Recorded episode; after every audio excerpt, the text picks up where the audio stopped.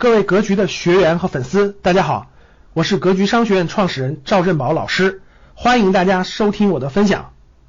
三季报陆陆续续都发布了啊，最近呢，我都集中在看各个行业龙头的三季报啊，其实还是挺惊讶的。呃，水泥行业啊，各个龙头的这个三季报基本业绩都是营收和利润都是下滑的。机械行业啊，龙头一些公司，比如三一重工啊、中联重科呀，我看了一下三季报啊。也是下滑的，基本上下滑都在百分之三十到百分之五十之间。保险行业营收和利润也是下滑的，房地产不用问啊，下滑还是比较明显的。包括一些这个有些医药公司，对吧？有些这个基建类的公司，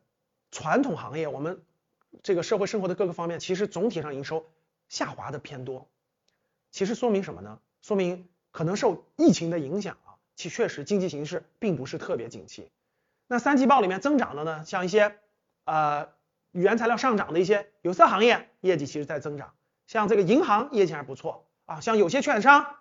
业绩不错，今年这个这个这个资本市场的这个资金量逐渐在增加，所以券商大部分券商的业绩还是增长的。但是总体上我发现，通过三季报大家可以看得出来，大多数行业的业绩呃是下滑的。是下滑的啊，少部分行业是上涨的啊，这也是为什么可能市场最近这个比较震荡，大家对未来产生了一定一定的这个这个不同的看法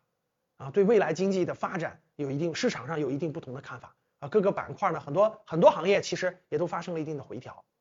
其实呢确实是这样的，我们有些周期性行业它的利润它的这个报表可能很好看，利润可能在增长。也有可能是达到巅峰的增长，可能未来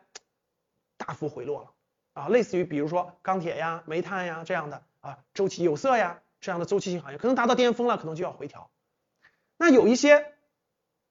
比比较传统的行业啊，它的利润可能回调了，但是有可能到一定程度就触底了啊，比如说猪肉啊，围绕猪肉的龙头公司业绩都是下滑的，甚至一个季度亏损都上百亿，但是反而它的股价慢慢上涨了，为什么？有可能它跌到底部了。大家老百姓是要吃猪肉的，这个是不可能没有的，对吧？哎可能慢慢反而回升了。所以各位，其实经济形经济形势的发展非常复杂，各个行业的这个也不能简单的看估值、看营收去判断这个公司是不是值得投资。对于大多数人来说，其实研究清楚行业、研究清楚公司是很难很难的啊，需要大量花费大量的时间精力，需要一定的悟性，需要很多的投入才能的。对于大多数人来说，其实，定投指数基金参与资本市场是相对比较稳妥的方式。通过三季报呢，我们能看能了解经济形势，也能看到很多行业的变迁、公司的情况。如果你对资本市场感兴趣，其实这是一个必修课，你要认真去研究。对于大多数人，其实投资有风险，入市需谨慎。你收到了吗？感谢大家的收听，本期就到这里。想互动交流学习，请加微信二八幺四七八三幺三二二八幺四七八三幺三二，欢迎订阅